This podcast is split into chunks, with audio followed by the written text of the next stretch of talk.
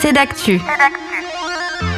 Le magazine d'actualité, tous les jours sur Radio Alpa. Radio Alpa.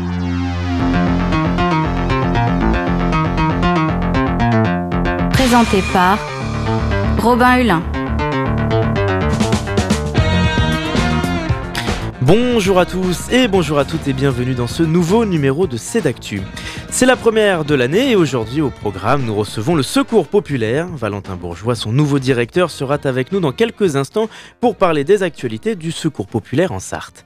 Avez-vous déjà entendu parler d'un projet de base logistique gigantesque en Sarthe, porté par l'entreprise Barjane? La construction est prévue dans la commune de Chéréo pour une taille d'environ 55 terrains de football. Eh bien l'association Win Sartoise Environnement est opposée à ce projet assez controversé et Franck Roland, son représentant, sera notre invité. Et enfin, ce mois de janvier, après les vœux de la nouvelle année, après le foie gras et les bonnes résolutions, évidemment place à la galette des rois. Notre chroniqueuse Corinne Tirono vous parle en détail de cette ancienne tradition.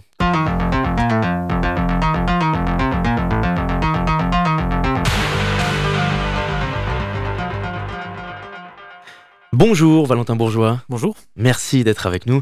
Vous avez été nommé directeur du Secours populaire en Sarthe il y a quelques semaines en remplacement de Maël Briand. On va s'intéresser d'un peu plus près aux actualités, aux actions futures du Secours populaire cette année. Mais avant ça, penchons-nous un peu plus en détail sur vous, Valentin Bourgeois.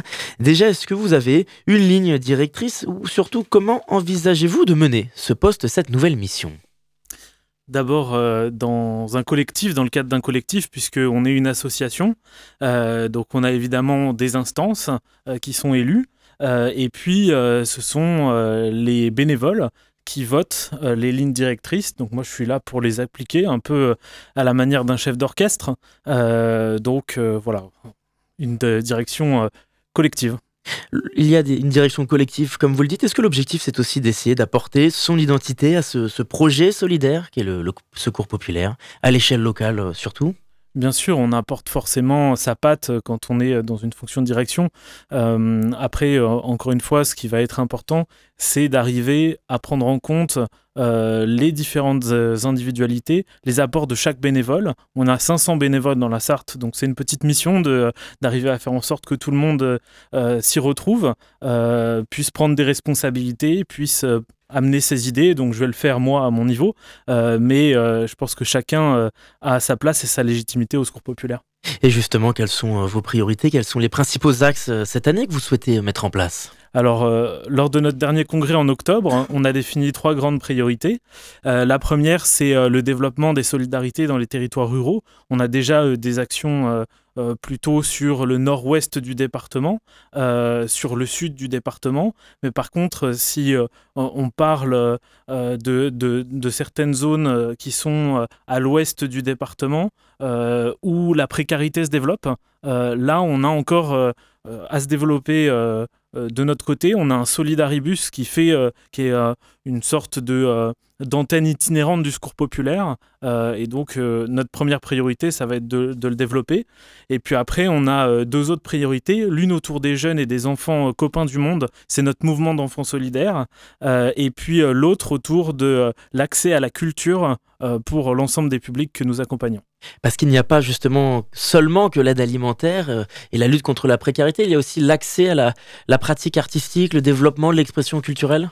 Tout à fait. Le Secours populaire, c'est une association qui est euh, généraliste, c'est-à-dire que on va accueillir les personnes et on va s'intéresser à leur parcours, à leurs besoins et euh, les besoins ils sont euh, très variés. on a évidemment l'aide alimentaire, l'aide vestimentaire, une aide matérielle, mais on a aussi une aide qui est simplement une aide d'accès au droit, puisque la plupart des personnes qu'on accueille, souvent, euh, soit ont très peu de droits, soit n'ont pas accès à leurs propres droits.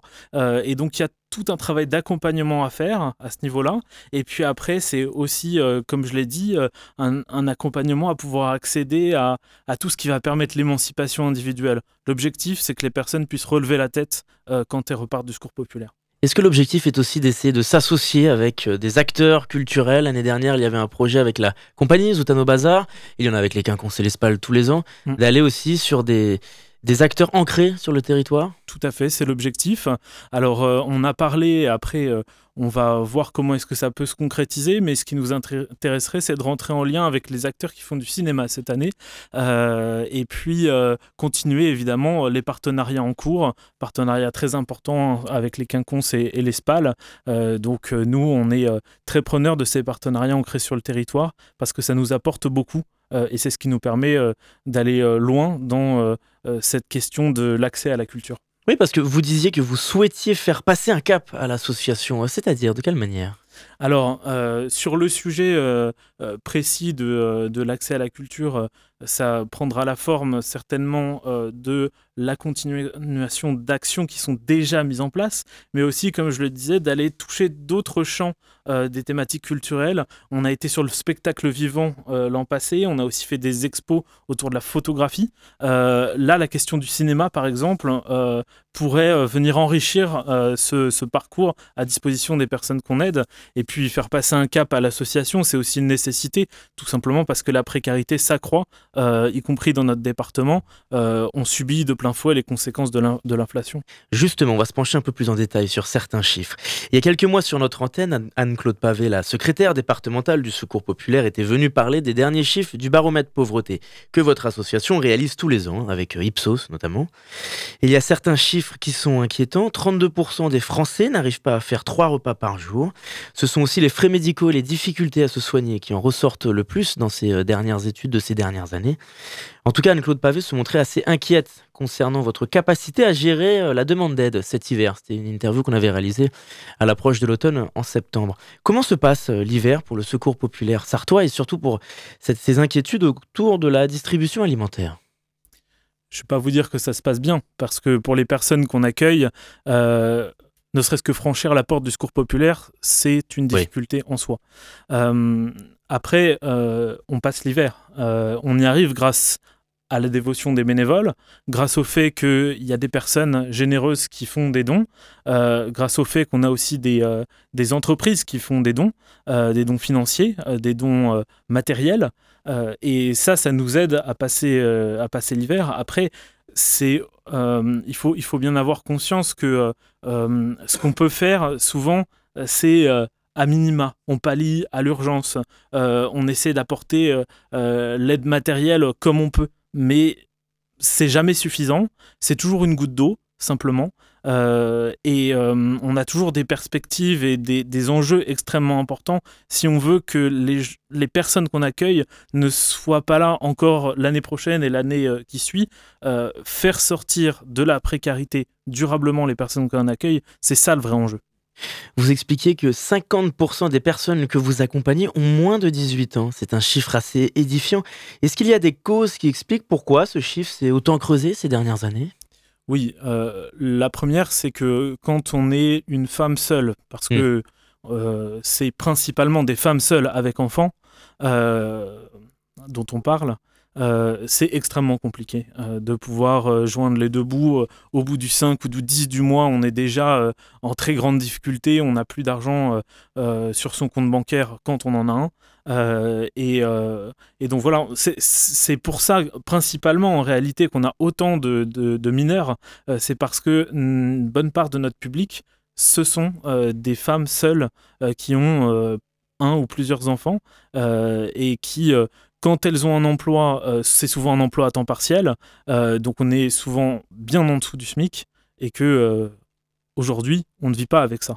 C'est même difficile de survivre. C'est ce que disait euh, Henriette Stenberg, la secrétaire générale du Secours populaire euh, en France. Nous sommes dans une situation où la question de la faim réintervient dans la vie quotidienne de millions de familles sur notre territoire. Vous avez le sentiment, Valentin Bourgeois, qu'en Sarthe, on retrouve aussi certains aspects de la pauvreté qu'on n'avait pas avant, qu'on n'avait plus, qu'on retrouvait même réellement moins ces dernières années et qui reviennent depuis la crise sanitaire, par exemple? Si vous voulez, il y a une sorte d'effet ciseau, c'est-à-dire que d'un côté, on va avoir euh, des personnes qui étaient un peu au-dessus, qui arrivaient à mm. surnager. Euh, et qui se retrouvent dans une situation de précarité, qui est la tête sous l'eau, pour qui il faudrait peut-être pas grand-chose pour en sortir. et puis, de l'autre côté, on a aussi une très grande précarité qui se développe, des, des personnes qui sont à la rue, et je pense que ce phénomène-là, déjà existant, déjà renforcé, euh, risque en 2024 et dans les années qui suivent de se renforcer encore. Ce sera certainement une des conséquences de la loi euh, immigration euh, si elle passe dans son intégralité. Je, une des conséquences terribles de cette loi. Le premier exemple que vous avez cité il y a quelques instants, on parle de cette fameuse nouvelle classe de pauvres, anciennement de, classe moyenne, qui aujourd'hui aussi ont des grosses difficultés avec le pouvoir d'achat, qui sont, comme vous l'avez dit, moins importante que les personnes en situation d'extrême précarité, mais c'est aussi quelque chose qui fait qu'aujourd'hui le Secours populaire en Sarthe a un sentiment euh, de demande d'aide extrêmement grandissant, un afflux qu'on a de plus en plus de difficultés à gérer Oui, euh, tout simplement parce que euh, nos associations de solidarité, elles ont une capacité limitée, que ce soit financière ou même en termes de, bénévoles si on parle de l'aide matérielle, que ce soit vestimentaire ou alimentaire, en termes de matière aussi, on est limité. Euh, et si euh, on, change de paradigme, c'est-à-dire que euh, plutôt que d'accompagner sur un temps court des personnes qui sont en situation de grande précarité, on accompagne en fait des millions de personnes. en fait, on fait plus le même métier. On, on, devient une sorte justement d'opérateur qui est chargé de nourrir une partie conséquente de la population et ça c'est pas le secours populaire ça euh, ne peut pas l'être. C'est pas notre euh, philosophie. Euh, notre philosophie c'était pas d'être un sous-service public. Notre philosophie c'est d'être une association de solidarité militante qui est là pour permettre à des personnes de relever la tête et de sortir durablement de la pauvreté. C'est ce que disait François Soulard il y a quelques semaines, directeur du Secours catholique en, en Sarthe qu'on donne peut-être trop d'importance, trop d'attente aux associations euh, solidaires. Est-ce que vous avez aussi ce sentiment qu'il y a, qu'on vous donne trop de missions, trop de responsabilités et donc par conséquent aussi trop d'attentes par rapport aux moyens que l'on vous donne? Très clairement, je pense que euh, là, on est dans une situation où il y a une nécessité pour que les pouvoirs publics, quand je dis les pouvoirs publics, c'est l'État principalement, prennent ses responsabilités et euh, assument la le fait qu'il y ait une situation sociale dans notre pays pour des millions de personnes qui est en train de se dégrader et en tirent les conséquences, prennent des mesures pour tout de suite faire sortir de la précarité euh, ces millions de personnes. Et euh, ça, euh, c'est pas aux associations de l'assumer, c'est à toute la collectivité. Il faut bien que quand on est citoyen, on ait conscience de ça. c'est avant tout la responsabilité du politique qu'il faut Hum, déclencher aujourd'hui. C'est, euh, ça peut pas être simplement la, la, responsabilité de quelques centaines ou quelques dizaines de milliers pour le secours populaire euh, sur la France de, de, bénévoles. Et dans ces périodes de difficulté, est-ce que vous essayez de travailler en lien avec euh, les autres acteurs associatifs du territoire? Oui, euh, on a euh, tous nos, spécificités. Je crois que euh, chaque association du territoire est indispensable, surtout au vu de la situation, et on essaye de d'apporter notre pierre à, l'édifice. mais encore une fois, là, on est bien au-delà de ce qu'on peut attendre des associations. Par exemple, la situation des Restos du Cœur, qui estiment avoir un, déficit à environ 35 millions d'euros, au bord de, de la faillite selon eux. Est-ce que là aussi, lorsqu'un un géant du monde solidaire, entre guillemets, est autant en difficulté, est-ce que cela aussi a des répercussions? Il se répercute directement, selon vous, sur les missions et sur les actions et l'afflux de, personnes en situation de précarité pour le secours populaire, le secours catholique et d'autres acteurs associatifs. Forcément, euh, forcément, quand euh, euh, un acteur de, des solidarités est en difficulté, les personnes n'ont pas d'autre choix que de se reporter ou de demander plus à d'autres associations. Le problème, c'est que globalement, je pense parler pour le, le, secours populaire, mais aussi éventuellement pour d'autres associations, on n'est pas en capacité d'assumer plus aujourd'hui et c'est pas souhaitable d'un point de vue de la d'un point de vue de la société et de la de ce qu'on souhaite construire collectivement. Parce que vous avez parlé de l'État, de la loi immigration notamment, de, vos inquiétudes pour les répercussions à, l'échelle locale de ces mesures, de ces projets de loi. Est-ce qu'il y en a d'autres qui vous inquiètent, comme par exemple celle du ministre de l'économie il y a quelques semaines, Bruno Le Maire, qui voulait, qui souhaite réduire le temps d'indemnité de chômage pour les plus de 55 ans? Est-ce que c'est une, des catégories d'âge qui a le plus de difficultés à trouver du travail en France, on le sait? On en parlait il y a quelques semaines dans un débat sur le thème de la pauvreté dans l'émission Place au débat. Est-ce que selon vous, c'est une bombe à retardement pour la précarité que les acteurs associatifs devront gérer encore plus dans quelques années, voire quelques mois? Je veux dire, tout ce qui euh, peut contribuer de près ou de loin à augmenter la précarité dans notre pays euh, est à fuir d'urgence. Euh, mais ça, ça suffit pas. Au-delà de fuir toutes les mesures qui contribuent à la, précarisation, c'est surtout de prendre la mesure de ce qui est en train de se passer dans notre pays en termes de développement de la pauvreté et d'y apporter des réponses. Après, c'est pas au, secours populaire de dire au gouvernement ce qu'il a à faire, quel type de réponse il doit apporter à partir du moment où ils prennent conscience qu'il y a un problème réel et qu'ils doivent prendre, en tirer les conséquences et prendre leurs responsabilités, ils trouveront bien les mesures. C'est leur rôle. Nous, notre rôle, c'est d'alerter et de dire que là, euh, on est dans une, situation qui n'est plus tenable. Justement, est-ce qu'il y a des actions en particulier à venir pour le secours populaire ce mois-ci et dans les semaines qui arrivent? Les actions, elles sont, euh, ce sont des actions du quotidien, évidemment, nos actions de solidarité. Euh, après, on, lance là une campagne euh, qui est une campagne qu'on lance chaque année, une campagne du Donaction. L'objectif de la campagne du Donaction, c'est en fait de collecter des moyens pour le secours populaire pour fonctionner tout au long de l'année. Cette campagne, s'adosse sur une, sur une tombola solidaire. quand on fait un don à partir de 2 euros euh, au secours populaire, euh, on a la possibilité de jouer à cette tombola solidaire, de gagner toute une série de lots. Cette année, principalement tournée autour du, sport. Euh, et c'est un moyen de à la fois donner au secours populaire et puis de jouer en même temps.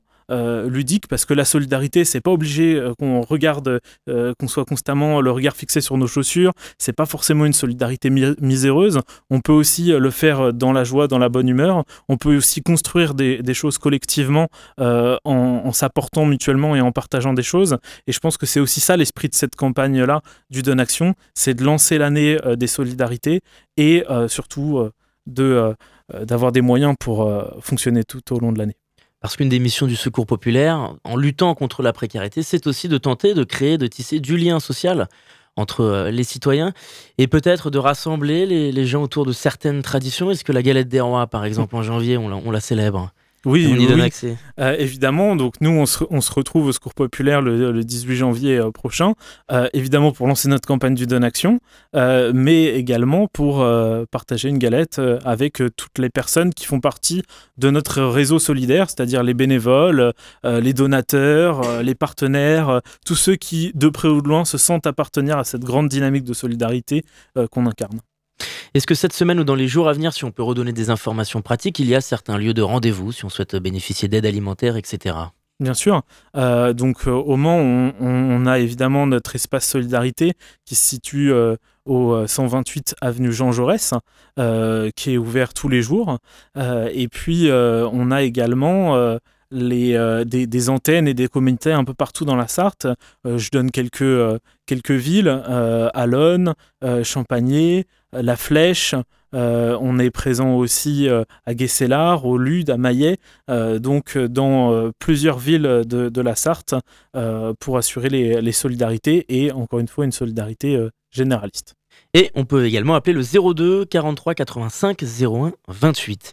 Valentin Bourgeois, directeur du Secours Populaire en Sarthe, merci beaucoup d'avoir répondu à notre invitation. Merci à vous.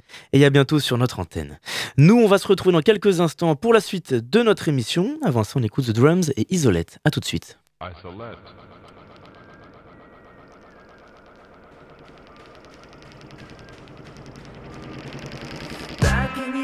back in the ice, back in the in the ISO, back in the ISO, back in the ISO. back. Forgive me if I left, I'm just back in the ice Lab. You'll find a better.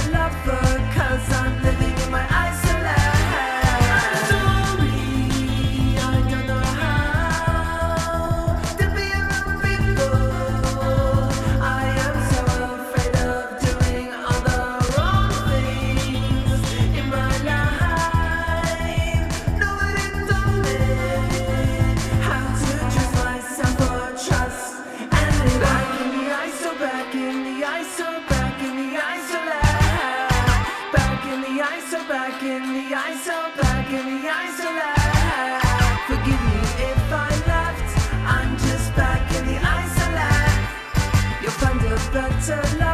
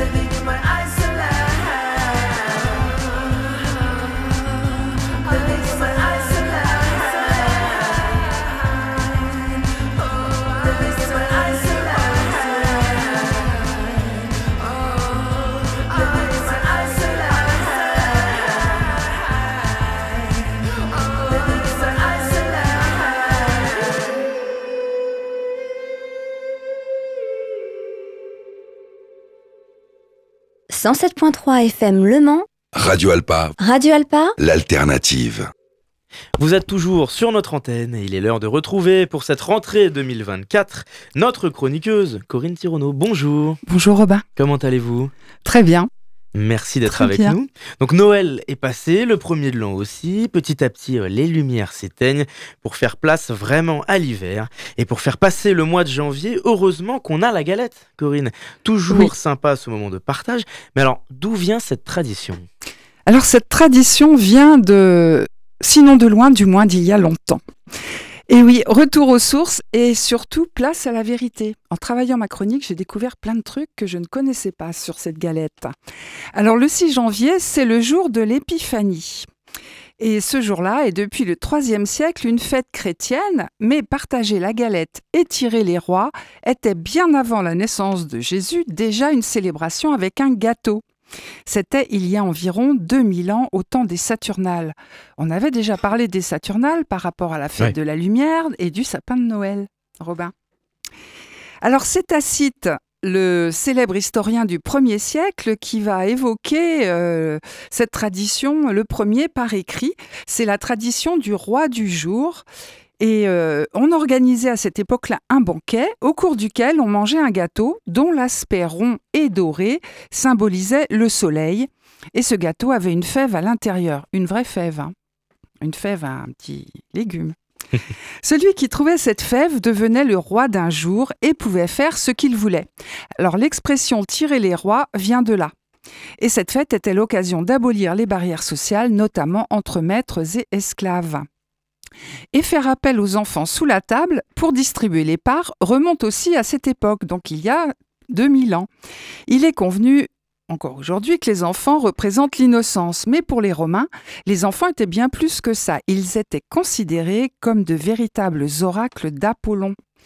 Et trouver la fève était donc assimilé à un message divin. Et dans l'Antiquité, on fêtait donc aussi l'épiphanie. Et ça s'appelait déjà comme ça. Mais alors d'où vient ce nom justement, épiphanie? Voilà, donc il vient d'il y a longtemps ce nom épiphanie. et ça vient du grec épiphanios, qui veut dire illustre, éclatant, brillant. Les épiphanes de la culture grecque sont les apparitions aux hommes des douze divinités de l'Olympe. Donc ça remonte euh, il y a quand même à l'Antiquité, on peut le dire. Et pour les Romains, cela voulait dire manifestation de la lumière. Voilà. Alors ce n'est que beaucoup plus tard dans la religion chrétienne que ce mot a pris la signification d'apparition, de manifestation et de manifestation de Jésus au roi mage. Alors moi je trouve ça bien quand même de repréciser les choses parce que ça date de beaucoup bah plus loin euh, que, que la soi-disant date de naissance de Jésus-Christ. Donc à noter que pour les orthodoxes, ce jour de fête s'appelle théophanie, donc la manifestation de Dieu. Alors on va parler de la fève maintenant, ces fameux petits objets tout petits qu'on trouve dans la galette, mais ça vient d'où? Alors c'est alors la fève, bah, c'était une vraie fève, un légume, une graine de légume. Alors cette graine, c'est a toujours été un symbole de fécondité. bon, il y en a d'autres, hein, mais euh, elle est assez assez gros quand même comme graine, et elle porte en elle le germe de la future plante. C'est-à-dire si on coupe en deux, on voit le, le, petit germe qui ressemble à un petit bébé en fait, enfin un embryon. Et euh, donc on ne pouvait pas trouver mieux pour célébrer Saturne, le dieu romain dédié à l'agriculture. Et ça, ça va perdurer jusqu'au Moyen Âge, cette histoire de fèves. Et euh, à cette époque, donc au Moyen Âge, la coutume s'appelait le roi bois. Alors durant ces fêtes, l'alcool coulait à flot et celui qui tirait la fève devait payer une tournée à tous les participants. Alors certains l'avalaient pour ne pas débourser d'argent. Alors pour éviter toute tricherie, eh bien, la fève qui pouvait être avalée a été remplacée d'abord par une pièce, puis par une fève en porcelaine qui représentait l'enfant Jésus. Alors aujourd'hui, bah, bien sûr, les modèles de fèves se comptent par millions et sont collectionnés par les fabophiles. On aura peut-être une fève Radio Alpa un jour, qui sait. Écoute, je, je, nous le souhaite, euh, Romain. Et alors, quel est le lien entre la galette et les rois mages dans tout ça? Alors, pour les chrétiens, la galette fait référence à la visite des rois mages venus à Bethléem auprès de l'enfant Jésus, soit 12 jours après Noël. Selon l'évangile de Matthieu, ils étaient trois, mais ils ont été, à certains, dans certains autres écrits, ils étaient plus de trois. Hein. mais bon, on, on, se cantonne à trois, Gaspard, Melchior et Balthazar, qui auraient suivi une étoile pour être guidés jusqu'à l'enfant Jésus afin de lui rendre hommage et apporter des présents. Alors c'est en souvenir de cet événement que les chrétiens partagent un gâteau dans lequel est dissimulée une fève. Alors là c'est tout un symbole, c'est le symbole de la naissance de Jésus qui vivait caché. Hein. Et euh, le germe, il est aussi caché dans la fève. Enfin, c'est un peu comme des poupées russes. Et la couronne représente la divinité du Christ et les rois mages. Voilà. Alors toujours pour les chrétiens, la coutume prévoit que la galette soit partagée en autant de parts que de personnes présentes autour de la table, avec une portion supplémentaire qu'on appelle la part du bon Dieu ou la part du pauvre. Cette dernière devait être offerte à une personne dans le besoin, mais je suis pas sûre si ça se fait véritablement. Voilà, mais en tout cas, à l'origine, c'était ça. Alors, le jour de la galette des rois est devenu au fil du temps et partout en Europe une fête et une tradition familiale qui s'est quand même éloignée de la religion. Alors, dans le reste du monde, on fête aussi l'épiphanie, mais pas toujours avec une galette. Alors, il y a de nombreux pays, surtout les pays hispanophones, comme l'Espagne, l'Argentine et l'Italie, c'est le jour des cadeaux pour les enfants plutôt que le jour de Noël. C'est ce jour-là où on va gâter les enfants et on va manger, euh, en tout cas dans les pays hispanophones, soit la rosca de los reyes ou el roscón de los reyes. Justement, on va parler un peu plus en détail de cette fameuse galette.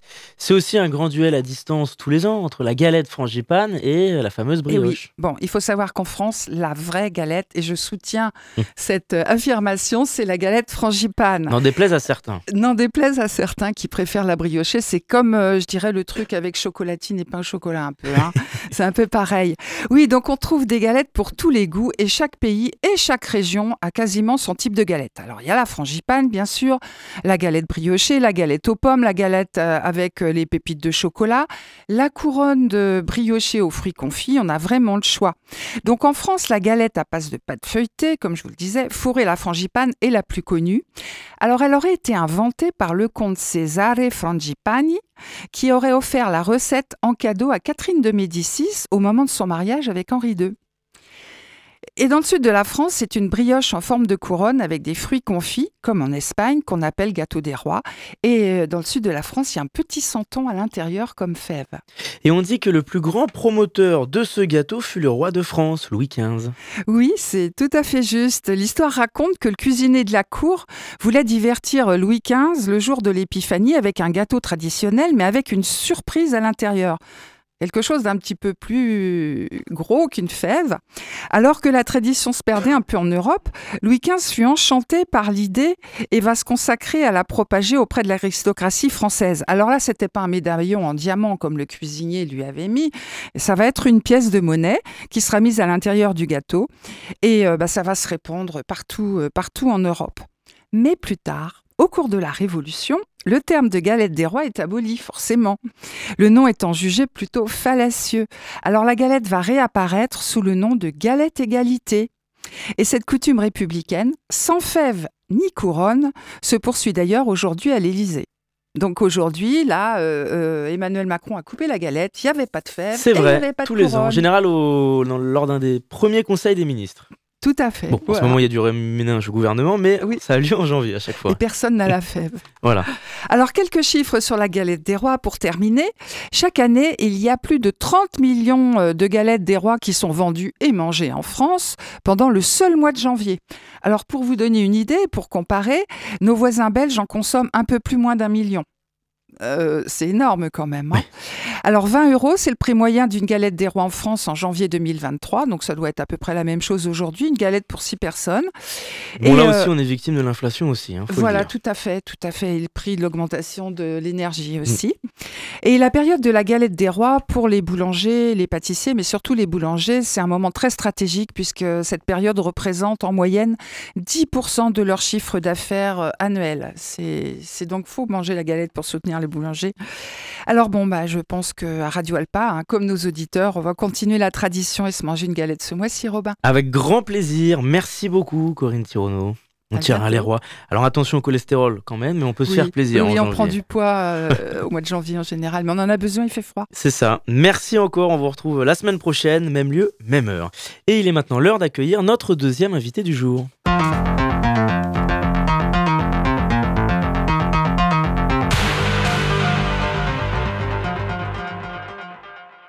Bonjour Franck Roland.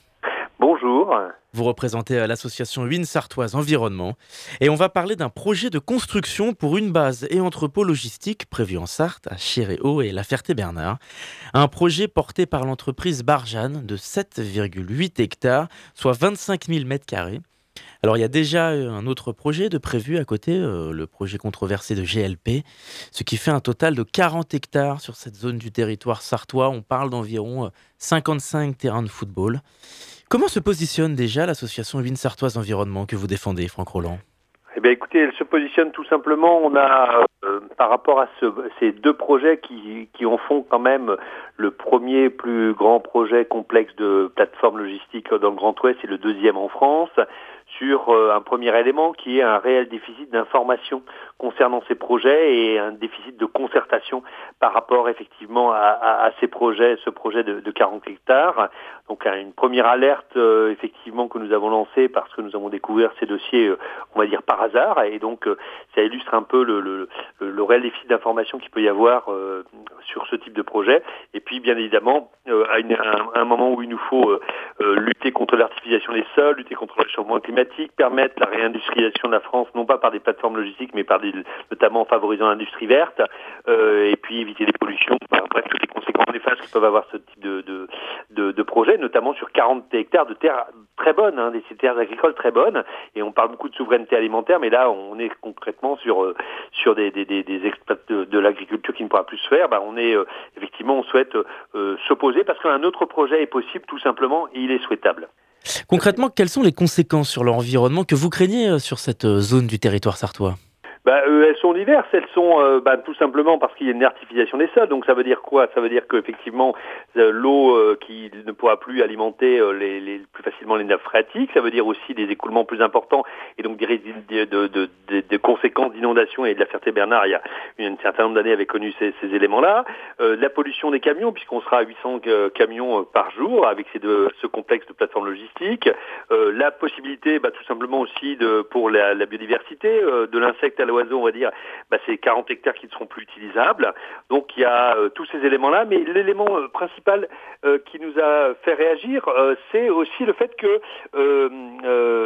ça va en termes de développement économique et de développement d'emploi, on va à l'encontre de ce qui devrait se faire, c'est-à-dire qu'on sait qu'il y a des, des entreprises et on parle beaucoup de réindustrialisation de la France, et donc on sait qu'il y a un grand nombre d'entreprises qui sont dans la tradition de ce bassin, qui sont des, industries productives, sont à la recherche de terrain et, on sait que ces entreprises productives créent des emplois, mais créent aussi des emplois de qualité, des contremaîtres, des cadres, des ouvriers qualifiés, ce qui n'est pas le cas des plateformes. Donc au- au-delà de l'aspect écologique, logique, on pense c'est un non-sens économique et de développement économique et de création d'emplois, d'emplois intéressants et pas précaires. Donc on, sait qu'on peut faire autrement et c'est ça qui effectivement nous a fait réagir, ainsi qu'évidemment le, comme je disais, le déficit d'information, puisque nous on propose un projet différent et on propose une méthode différente, une méthode différente qui est la concertation et l'information et un projet différent qui pourra intégrer à la fois peut-être une partie euh, de, préserver l'espace biodiversité, une partie d'activité agricole et peut-être une petite partie euh, euh, dédiée à des entreprises industrielles. Et la quatrième partie permettant peut-être que un certain nombre d'hectares puissent être réattribués aux communes environnantes pour qu'elles fassent effectivement puissent faire aussi du logement puisque le vrai problème qui vient avec ce type d'emploi c'est où vont-ils se loger? Soit ils habitent très loin, vont polluer et ça va leur coûter cher, soit ils vont chercher des logements qu'il n'y aura pas actuellement. Donc nous, on a un autre projet, ce que je viens de décrire, euh, et donc on pense qu'il y a effectivement nécessité d'avoir un moratoire, de stopper ce projet, de penser différemment ces 40 hectares. Des propositions, comme vous l'avez dit, par des concertations avec qui concrètement? Des acteurs du eh territoire ben, ou, des citoyens? Bah écoutez, la, concertation, il faut mettre autour de la table, et c'est là, c'est le principe aussi qui a été. Euh, euh, il faut mettre autour de la table euh, les les les, les partenaires d'entreprise, les entreprises évidemment, les habitants, les, les élus, d'avoir aussi des, des, experts et d'avoir de mettre tout, tout, le monde autour de la table et de voir quelle est la possibilité, en gros, de développer de l'économie et de l'emploi en protégeant l'environnement. Parce que l'enjeu, il, l'enjeu, il est là finalement. Et c'est un, élément qui est de protéger l'environnement. Euh, elle n'est pas suffisamment prise en compte. Donc, euh, il faut qu'elle soit prise en compte. Donc, il faut une, une concertation parce qu'on n'est pas, euh, on sait qu'il y a besoin effectivement euh, de, de, de, d'activités économiques, mais à la fois, c'est aussi de considérer de rappeler qu'un territoire attractif, ce n'est pas qu'un un territoire qui a une attractivité économique de plateformes logistiques dont on ne connaît pas les clients, dont, qui annonce des nombres d'emplois sans en connaître les clients, et qui, comme ça se passe aux États-Unis, on peut avoir des perspectives malheureusement qu'ils ne servent à rien à terme et qu'ils deviennent des friches industrielles. Donc on a euh, des friches de plateformes, pardon. Et donc on a aussi de grandes interrogations sur ce qui est annoncé, puisque le chiffre change tout le temps. Donc on pense, on est, nous sommes des gens de bonne volonté et on pense qu'il est possible de trouver une, un terrain d'entente en mettant toutes ces personnes effectivement autour de la table. C'est vrai que c'est pas une pratique qui se fait généralement puisque ça se décide comme ça entre souvent euh, dans, dans, un couloir et avec une proposition alléchante qui n'est pas ré réellement étudiée. Là, on propose une autre méthode pour un autre projet.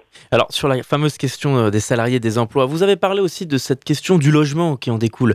On n'évoque pas du tout, selon vous, euh, le ah, logement au sein de ce, ce, projet. Il y a des contradictions? Ah, il y a des contradictions. Il y a aujourd'hui dans le Perse comme un peu partout en France une crise du logement alors qui est autour de la, la, la, la, flambée des prix notamment et puis la difficulté à trouver des logements et éventuellement aussi et, voilà. Donc il y a une difficulté de logement et ça veut dire quoi? Ça veut dire que ce nombre d'emplois où vont-ils loger?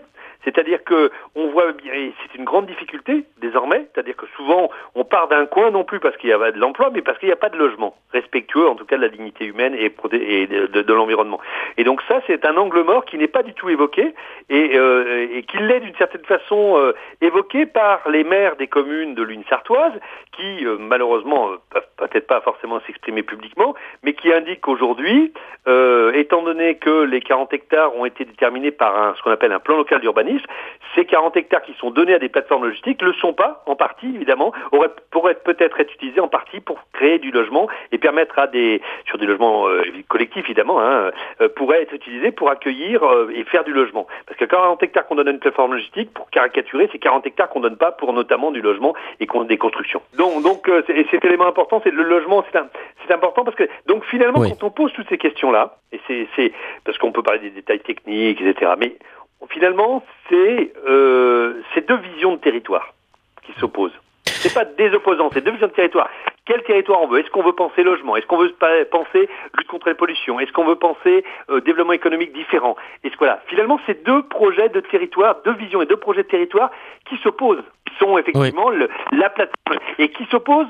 Et bizarrement, on est défenseurs. Nous, par exemple, il y a une tradition de bassin industriel sur la Val de Luynes, donc de, de, de, productivité. On parle de souveraineté, de, de réindustrier la France, mais là, on ne prendrait pas notre part. La plateforme logistique, c'est euh, purement, et j'en prenais encore ce matin là, à la radio, c'est l'objet de spéculation financière, et effectivement, ce n'est pas, pas dans le sens de l'industrie productive qui est plus intéressante. Donc nous, on s'inscrit finalement dans la traduction du Val d'Huine, qui est un bassin industriel, alors qu'effectivement, les porteurs de, de, ce type de projet, qui valident ce projet, s'inscrivent dans les plateformes logistiques dont on sait, il suffit de voir les dernières études aux États-Unis, elles deviennent elles deviennent des friches parce qu'effectivement, la vente en ligne est au maximum et elle baissera certainement, et qu'il y a une idée de proximité, notamment dans, différents achats qui sont en train de monter. Donc c'est deux visions et approches et projets de territoire qui finalement s'opposent. C'est pas des opposants physiques qui s'opposent, c'est deux visions et projets de territoire qui s'opposent. Parce que votre association dénonce aussi le fait que les, les gens, les riverains, les citoyens n'ont pas voté pour ça.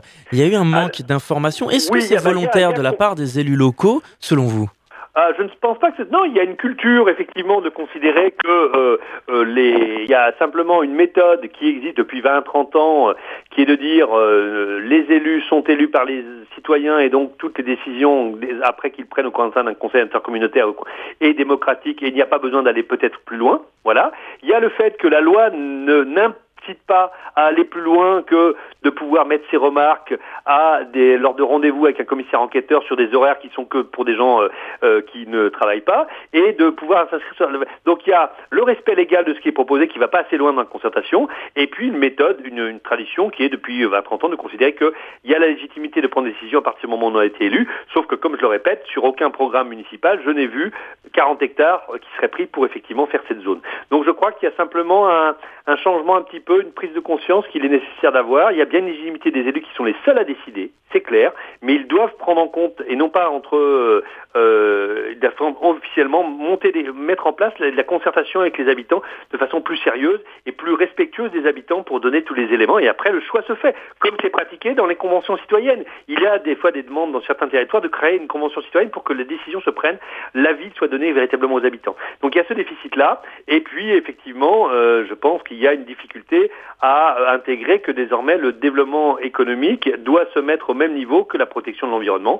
Euh, on le sait désormais, on le sait, il y a nécessité, donc il faut aussi que ce territoire-là prenne sa part prenne sa part sur la souveraineté alimentaire en permettant ce que ces terres agricoles puissent produire, prenne sa part à l'industrialisation de la France, qui n'est pas le cas avec les plateformes, et prenne sa part aussi à la, éviter d'épuiser les ressources et donc effectivement de, ne pas utiliser les ressources naturelles pour artificialiser les sols, et de prendre sa part à la préservation de la biodiversité, la lutte contre le changement climatique. Donc c'est aussi, si vous voulez, le territoire doit être prendre sa part de tous ces efforts et non pas être une îlot, un îlot complètement déconnecté des, des enjeux qui sont à venir et gouverner c'est prévoir. Donc effectivement, on peut considérer que les élus, gouvernent et prévoir, doivent prévoir que effectivement ces 40 hectares doivent s'utiliser à autre chose. Et alors, pour terminer, euh, Franck Roland, quelle suite votre association veut donner à ce, projet? Est-ce que ça pourrait aller jusqu'à l'échelle nationale? Ce qui est sûr, c'est que étant donné que, euh, pour diverses raisons, je ne rentrerai pas dans le détail, c'est désormais la préfecture hein, qui validera. La préfecture, c'est le préfet et le représentant d'État. Donc, il est bien évident que de fait, l'enjeu, à la fois parce que c'est le deuxième projet en France d'aussi grande importance, à la fois parce que c'est l'État via son préfet qui va décider oui ou non s'il valide les 40 hectares d'utilisation de, par des, une complexe plateforme logistique. Donc ça met évidemment immédiatement un enjeu national, tout simplement parce que c'est l'État qui va décider. Donc l'État d'un côté, ça serait quand même assez incroyable que l'État d'un côté qui prône on l'entend, euh, arrêt d'artificialisation des sols, lutte contre le réchauffement climatique, souveraineté alimentaire, réindustrialisation de la France, donc qui ferme des objectifs que je viens de dire, valide un projet qui va à l'encontre de ces quatre objectifs. Donc, de fait, par la grandeur du projet et par le fait que c'est l'État qui décide, très clairement, c'est bien un enjeu national qui se dessine pour ce projet. On est rattrapé par le temps. Merci beaucoup Franck Roland d'avoir répondu à notre invitation. Merci à vous pour l'intérêt que vous portez. Vous êtes représentant de l'association Win Sartoise Environnement et à bientôt sur notre antenne. À bientôt. Au revoir. On va se retrouver dans quelques instants pour la dernière partie de notre émission et on écoutera le billet d'humeur d'Isabelle Rousseau. Avant ça, c'est Damien Marley et Living in Up. A tout de suite.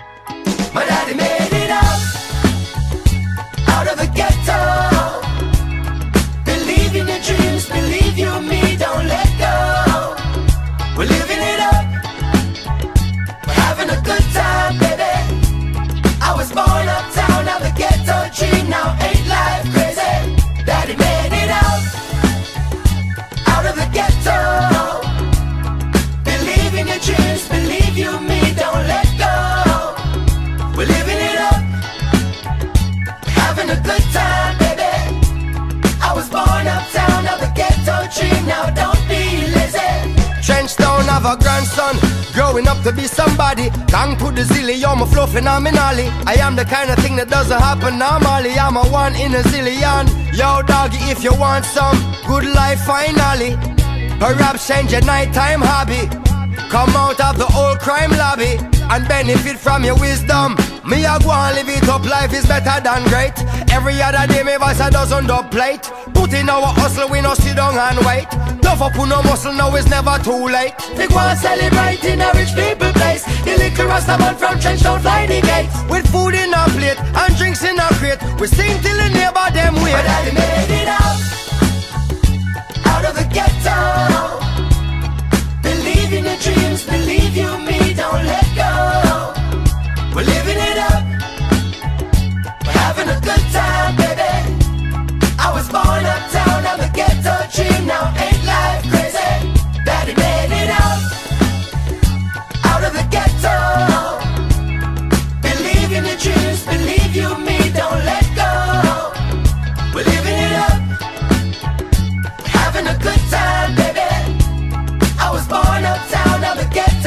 now don't be lazy. Uptown Jamaica, born and raised on the playground is where I spend most of my days. Burning Babylon and them dirty ways while watching all the rich kids gone astray. Uptown Jamaica, born and raised on the playground is where I spent most of my days.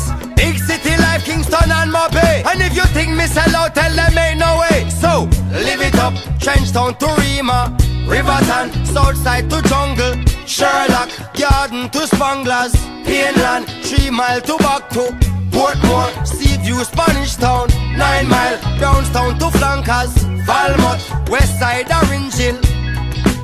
My daddy made it out, out of the ghetto.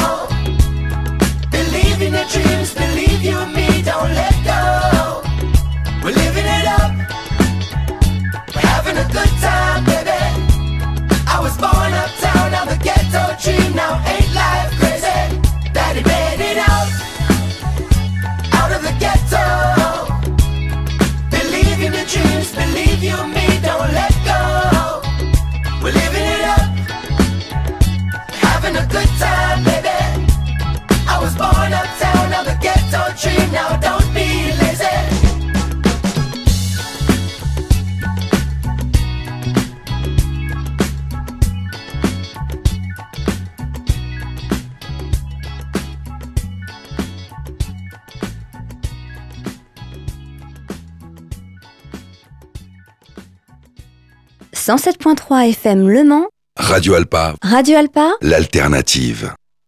Vous êtes euh, toujours dans d'actu pour la dernière partie de notre émission et il est l'heure d'accueillir Isabelle Rousseau qui pour ce début d'année nous parle de vœux, de résolutions et un petit peu de paresse également. Bonjour Isabelle. Bonjour Robin, bonjour à toutes et bonjour à tous. Alors oui, pour ce premier billet d'humeur 2024, la tradition voudrait que je vous souhaite une très belle année. Mieux encore, que je trouve la petite phrase inoubliable qui ferait mouche. 2024, on s'éclate Oui, enfin, devant le succès mitigé de ma trouvaille, j'ai donc dû en rabattre. Je me suis alors tournée vers une autre tradition qui voudrait que je vous fasse part de quelques résolutions, désagréables ou fastidieuses, mais tellement raisonnables pour cette nouvelle année. En pleine réflexion, je trônais sur mes toilettes lorsque j'ai aperçu un magazine qui traînait dans le fouillis des revues à disposition.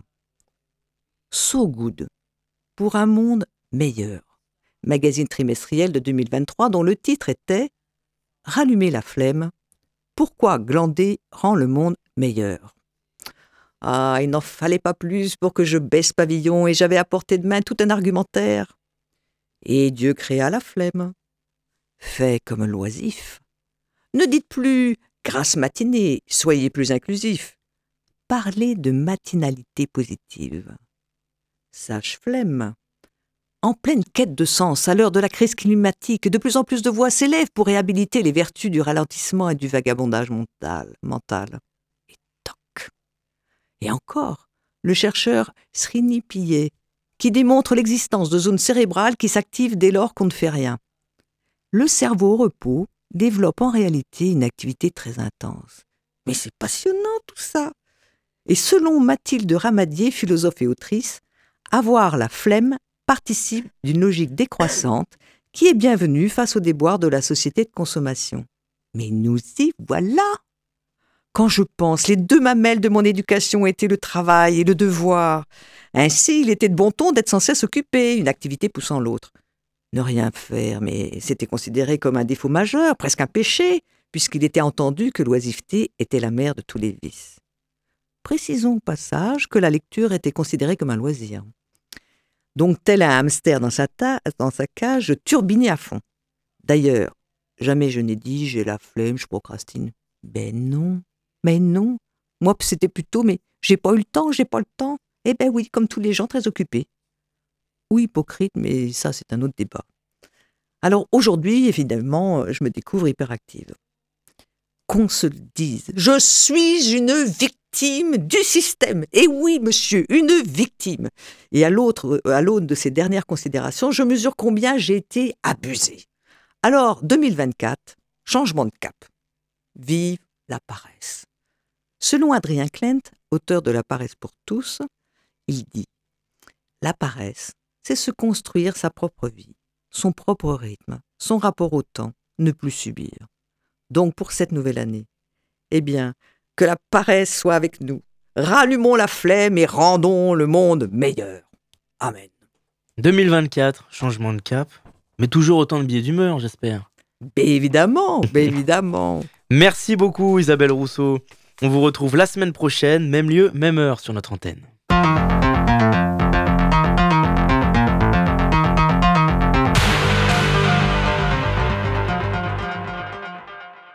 C'est la fin de cette émission. Vous pouvez la réécouter en podcast sur radioalpa.com et sur toutes les plateformes d'écoute. Dans quelques instants, c'est le retour de l'émission L'Amphi avec Charlie Pless. Et en attendant, je vous dis à très vite sur notre antenne.